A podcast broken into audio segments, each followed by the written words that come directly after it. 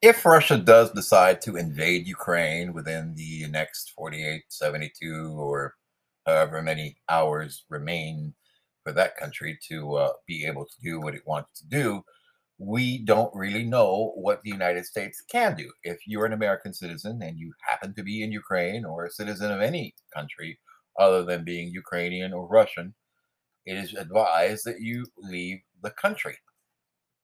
That is what the U.S. National Security Advisor had to say in a briefing at the White House uh, yesterday. And we're going to replay a little portion of it to tell you just how drastic it is. Remember, if the Russians invade, there's no way the U.S. military is going to be able to go in and get you out. There's no way any other force is going to be able to go in and get you out. If you stay, you are assuming risk with no guarantee that there will be any other opportunity to leave. That's Jake Sullivan. He is the uh, White House National Security Advisor to President Biden. And there no prospect of a U.S. military evacuation in the event of a Russian invasion. Okay, so let's be clear there. Uh, what exactly does he mean? What exactly does he say? He means there is no possibility that the U.S. military is going to be able to go in while the Russian military is invading to be able to get citizens out. So if you're an American citizen, get out. No guarantee that there will be any other opportunity to leave, and there no prospect of a U.S. military evacuation in the event of a Russian invasion. If a Russian attack on Ukraine proceeds, it is likely to begin with aerial bombing and missile attacks that could obviously kill civilians without regard to their nationality. A subsequent ground invasion would involve the onslaught of a massive force. With virtually no notice, communications to arrange a departure could be severed and commercial transit halted no one would be able to count on air or rail or road departures once military action got underway. So that is what uh, Jake Sullivan, the U.S. National Security Advisor, is saying. Some people are saying it's you know it's mega wag the dog time, and you know it, this is just basically the Biden administration trying to deal with very low ratings as far as uh, you know their their national uh, um, uh image is concerned, because because the vast majority of people are saying this. Now, now earlier today on Fox and Friends, I do listen to Fox. I used to do reports to them.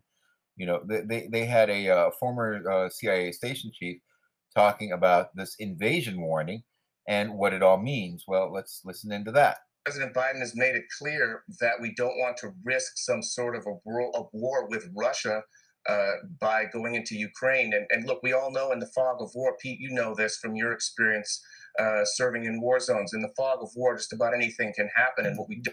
So this is Dan Hoffman. He used to be the station chief uh, for the Central Intelligence Agency, basically the head of a CIA unit.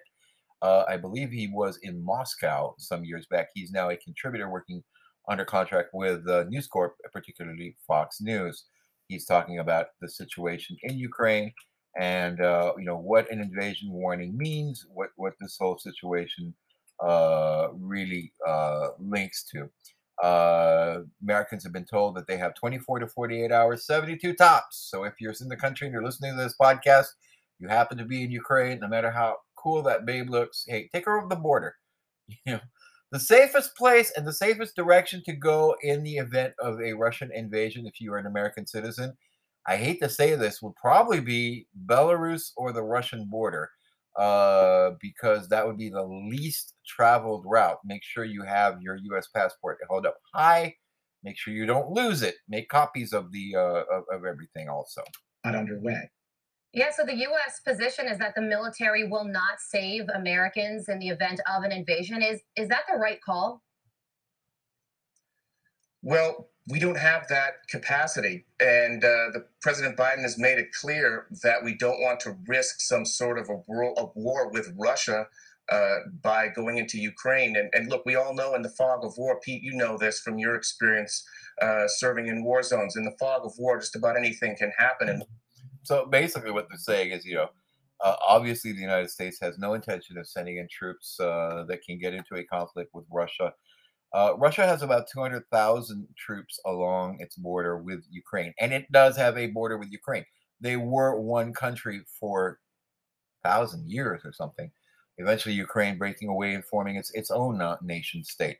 But but they have a massive, uh, you know, large uh, element there, and uh, you know you, you do see uh, you do see a lot of that coming in and out. So you know that's that's the situation there. To Russia, particularly in the Donbass, to give that region veto power over Ukraine's foreign policy, or he's going to take an extraordinary risk here uh, of causing massive civilian casualties.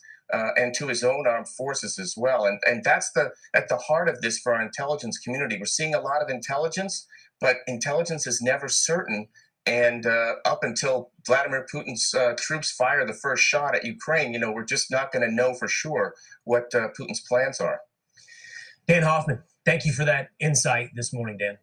So, you know, that was Dan Hoffman on uh, Fox and Friends uh, earlier uh, this morning, being a Saturday morning here or Saturday in the United States, as, you know, people are obviously, you know, uh, very very concerned about what is what is happening, uh, not just on the border with with Canada and uh, that situation there, but also with the, with the situation um, you know further up and along the way, as uh, as people have been uh, you know concerned about this whole thing over the past number of number of days and and and weeks as uh, people uh, you know talk about it and and and raise those uh, those issues and uh, you know there there was basically what has happened up in Canada, which we t- t- talked about in an earlier podcast, was uh, that that there was a decision to uh, hold back on uh, on on pulling out by many of the truckers,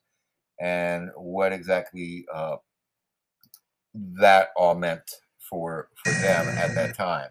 Uh, I am going to take you now to an interview that took place with the uh, 45th President of the United States and uh, basically his thoughts on this matter. Is uh, when they watched Afghanistan and they watched the most incompetent withdrawal in the history of probably any army, let alone just us.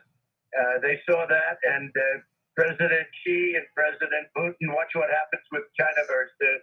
Mm-hmm. But uh, with so you know what, what President or former President Trump rather is saying here is that uh, you know there, there there are a lot of situations that, that we have to consider, and with this situation in Ukraine, uh, other nations uh, could attempt to uh, to take part in it. Uh, here's more again of that interview that started a little while ago. Let's start with with the headline we've had all morning long. Uh, you know what's happening in Russia, what's happening in Ukraine. The White House right now is saying an attack could happen at any time on your assessment, where are we and, and how did we get here?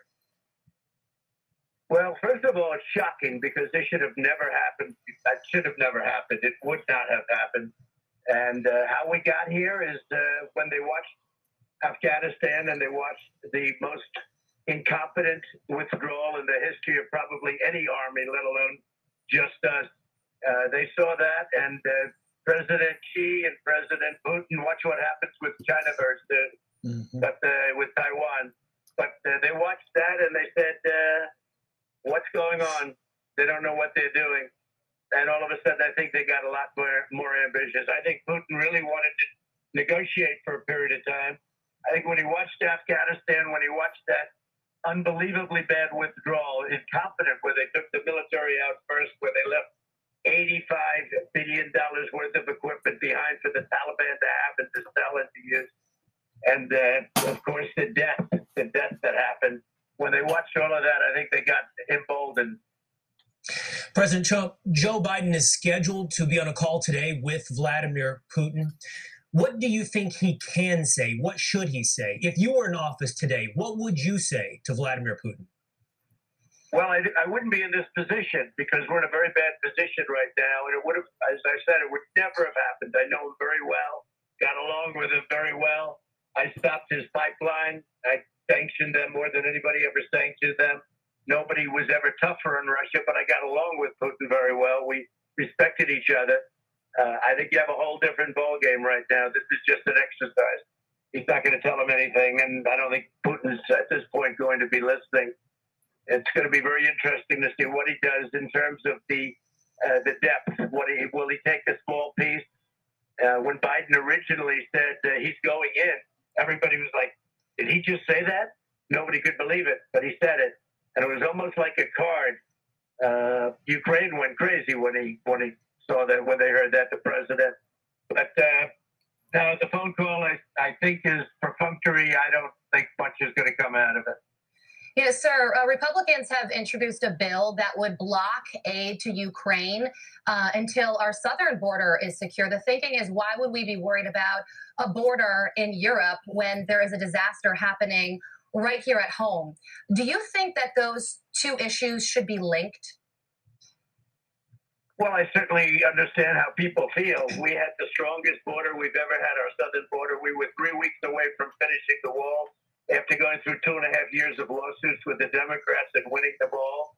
We were two and a half, three weeks away from, think of it, finishing the wall, which is largely, frankly, finished anyway. It's a tremendous help. We had the best numbers in the history of our country on the southern border. Very little was coming in, very few people were coming in other than coming in legally. We had the lowest drug numbers, the best drug numbers in the last 32 years, and they were getting much better rapidly. And all of a sudden, uh, this guy takes over, and the border is opened, and we have millions of people. I think it's 10 million. They say 3 million. But uh, people coming in, countries all over the world are releasing their prisoners into our country. Like a dumping ground. So I can certainly understand how people feel when they say, uh, you know, let's try and tie one to the other. You know, we fight for other people's borders, but we don't fight for our own border. We're the strongest, the most secure border we've ever had at the south, and uh, and Mexico was uh, was great to me. They uh, helped us. They gave us twenty eight thousand soldiers free of charge, because otherwise we would have, as you know, tariffed all of their cars and things coming in. And we got along great with Mexico. We had the Mexico stay in Mexico policy. Now it's called stay in the United States. Whoever you are, just come on in. Uh, no, it's uh, it's a very terrible thing, and I, I must tell you, I do understand how they feel when we're fighting for other countries, but we're not fighting for our own. Hmm. Yeah, Mr. President, not only are we fighting for our own, we're facilitating that transportation with secret flights in the middle of the night, things uh, you, you've heard about as well. But I want to go to our other border, if we can, Mr. President, and the idea of, of truckers and the trucker freedom convoy that's happening there, not just in Ottawa, but now on trade routes along the Canadian border. You've heard what you know, you call them Justin from Canada, what Justin Trudeau has said about them. He's characterized them as as as racist, as as bigots. Um, but their message has been clear from the beginning, Mr. President. The list of their demands has been terminate vaccine passports, terminate vaccine mandates, and stop the divisive rhetoric. They've been straightforward. They want freedom. What's your message to both the Freedom Convoy and Justin Trudeau? People all over the world are watching and they have respect for what they're doing. They're tired of being pushed around by being told what to do, being forced with the mandate. The mandate should have not happened. I mean, I'm very proud of Warp Speed. Everybody has given us credit. Nobody thought it was possible to do what we did. And that includes therapeutics, by the way, Regeneron and the various therapeutics that work so well. But uh, what we did with Warp Speed was great. But the mandates are very, very bad, very, very bad. And uh, I think there's a lot of respect for what they're doing. I see they have Trump signs all over the place, and I'm, I'm proud that they do. But uh, that's what happens. You can push people so far. And our country is a tinderbox, too. Don't kid yourself. And uh, there are plenty of our country up there right now, folks. The uh, when you look at what's happening, when you look at what's happening in Canada, our country, I think, is far more of a tinderbox than Canada. President Trump, we're watching blue states begin the process of loosening restrictions across the country. In my one chance to interview in the past, President Trump, I asked you about Dr. Fauci. You were at the front end on so many things as we panicked as a nation. You talked about balancing the shutdowns against our economy. And I asked you at that time about Dr. Fauci and the way the public viewed him. And you were beginning at that time to express some skepticism. I'm curious, and I'm not trying to give you the answer ahead of time, but I'm curious if you look back on the past two years, some of which was under your watch, when it comes to COVID, what would you have done? What would you do differently if put in the same position with with perfect hindsight? What, if anything, would you do yeah. differently? Well, we haven't been given credit, but we're starting to get credit. Warp speed was phenomenal. Uh, I closed up the country to China. I closed up the country to Europe. That was incredible. And I filled the shelves. I filled up the covers of the state, which they were unable to do themselves. You had some very competent governors and you had some very incompetent governors. But, you know, I, I went around with the cupboards were bare, and they were. As far as Fauci, and that was a big thing the ventilators and all of the equipment and all of the things that we are able to get from goggles to uh, clothing and the plastics. And we, we, we did an amazing job, got no credit for it, but everything is stocked. And right now, the whole country is stocked for something like this. We, the, the country, and this is long before I got there, was not prepared. Fauci, however, was not a big factor with me. Uh, he is a big factor now because Biden chose to make him such, but he was not a big factor with me. Uh, he said he didn't want to close to, as you know, very strongly, because we talked about this. Uh, he didn't want to close up to China, which was heavily infected. He didn't want to close up to Europe, which was heavily infected. Uh, four months later, he said that President Trump made a great decision and saved perhaps hundreds of thousands of lives. Because I was really a, a single vote. I had 21 people in a room, and none of them wanted to close it down, but I did because I saw what was happening in China and in Europe. Uh, Fauci did not play as big a role with me. He played actually a, a pretty light role. And if you also notice, oftentimes when he would say something, I do the opposite, which. So you know, uh, former President Trump there talking about you know the uh, rambling uh, issues of uh, you know the COVID uh, topic, uh, also what's happening with the truckers in Canada, and a whole lot more. Meanwhile, we are going to take a look and listen as to some of the other uh, things coming up, uh, some of the uh, briefings that took place with regards to the situation in the border with Ukraine. Let's listen to the uh, National Security Advisor of the United States uh, speaking uh, at length on this topic from yesterday. So you and other administration officials have been quite transparent in describing the strategy towards Ukraine to us, the press.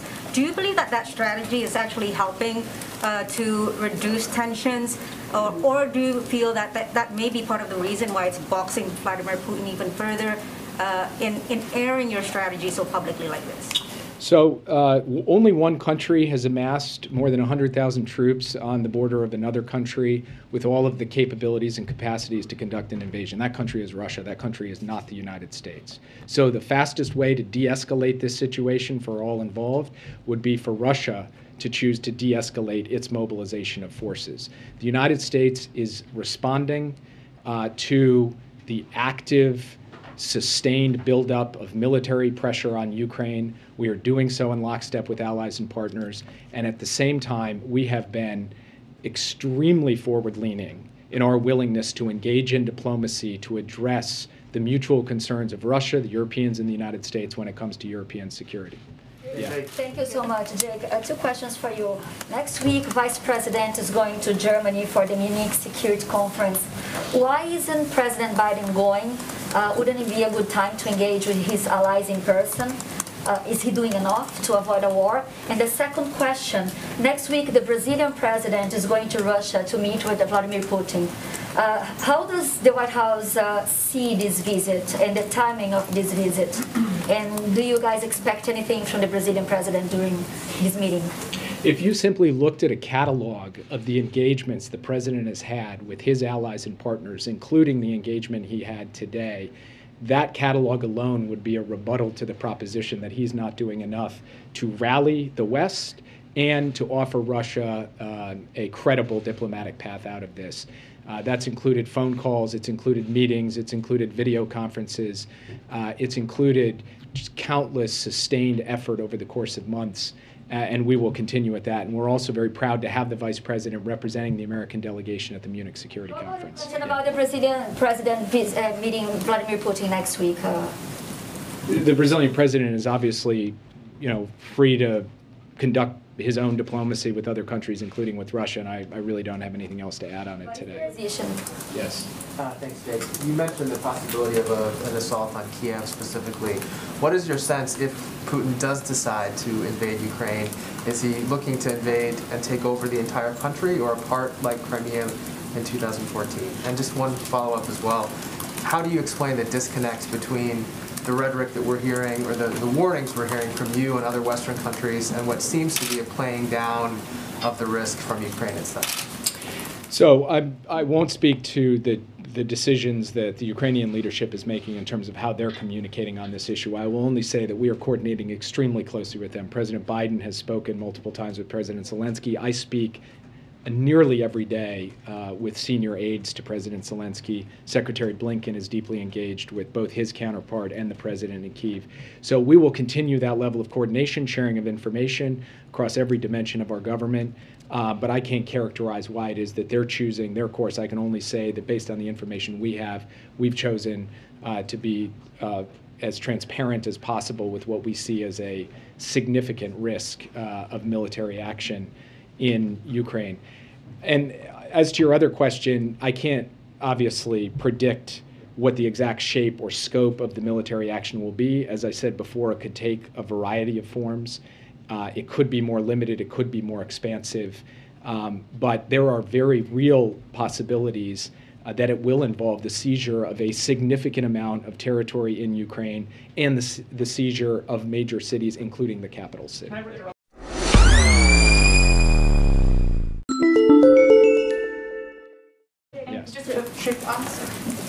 Uh, because this is getting so close now, and the concern that you're you're weighing towards the American people, is there a need to provide some underlying evidence of just what you're seeing that shows Americans this is a country that went through Iraq, and and concerns about what the intelligence is showing? Does the administration see a need to just provide underlying intelligence? Well, let me just start with a fundamental distinction between the situation in Iraq and the situation today. In the situation in Iraq, intelligence was used and deployed from this very podium to start a war.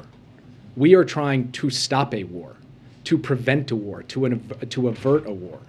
And all we can do is come here before you in good, good faith and share everything that we know to the best of our ability while protecting sources and methods so we continue to get the access to intelligence we need.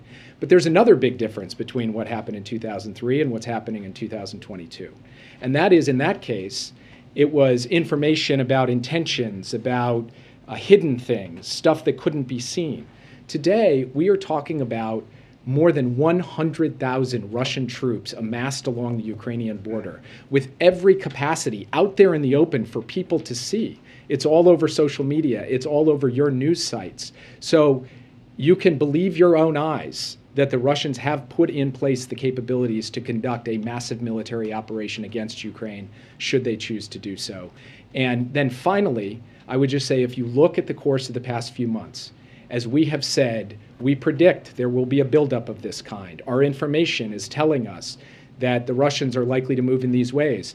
Thus far, in November, in December, in January, that has borne out. So I think when you take all of that together, we put forward a credible case. But it's not my job to stand up here and convince any of you of anything. It's, it's your job to ask the questions and do what you can do. All I can do is based on the best information I have available that I can share, that the President can share, the Secretary of State can share, put that out there. Uh, in close consultation with our allies and partners, that's what we've done. At yes. what point, Jake, would you expect the country would hear directly from the president on this and, and the risk to world order of Vladimir Putin rolling tanks or bombing a, a foreign capital? Well, first, the, the country has heard from the president directly on the Ukraine subject many times over the course of the past three months, and they will continue to. So uh, it's not like uh, President Biden has been silent on this question. He has been very vocal on it. He has spoken to every aspect of it. Uh, he has read out his calls on it with world leaders, his meetings, et cetera. Um, but he will continue to speak directly to the American people as we watch uh, the situation no unfold. plans for any kind of address to the nation from the Oval Office, no kind of speech specifically about this issue with prepared remarks? I, I don't have anything to announce in terms of uh, uh, speech or prepared remarks at this point. Yeah.